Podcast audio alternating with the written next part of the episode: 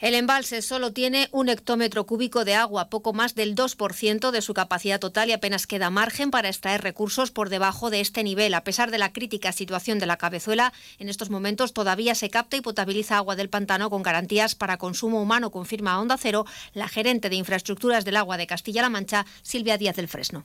Dentro de los márgenes permitidos por la ley, el agua se ajusta perfectamente a los parámetros establecidos en el Real Decreto que regula eh, los parámetros que se permiten para el agua potable, no hay ningún problema. En pocos días está previsto empezar a extraer agua de Pozo Genaro para el abastecimiento humano de los más de 42.800 habitantes de los 10 pueblos del campo de Montiel que pueden captar agua de la cabezuela, asegura Díaz del Fresno. Afuera en el, el pozo y ahí te da unos metros eh, cúbicos segundo, o, ¿sabes? Entonces, a partir de ahí, eh, tú puedes, sabes lo que consume la población en ese día y sabes si es suficiente o no para abastecer a, la ciudadanía. En este caso, como te decía, ¿es suficiente? Sí. ¿Hasta cuándo? No lo podemos saber. Eh, las aguas subterráneas dependen de muchísimos factores, entre ellos también de la lluvia.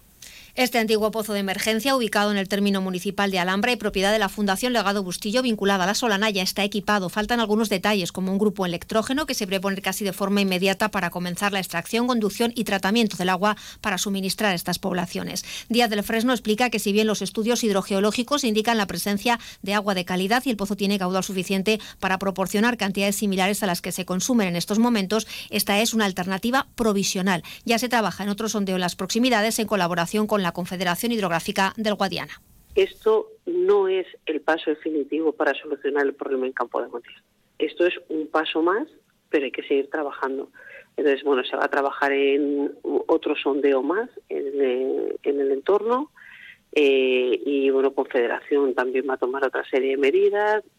Bueno, vamos a, ir poco a poco. Están los técnicos trabajando, están trabajando diariamente, eh, pero no es la solución definitiva.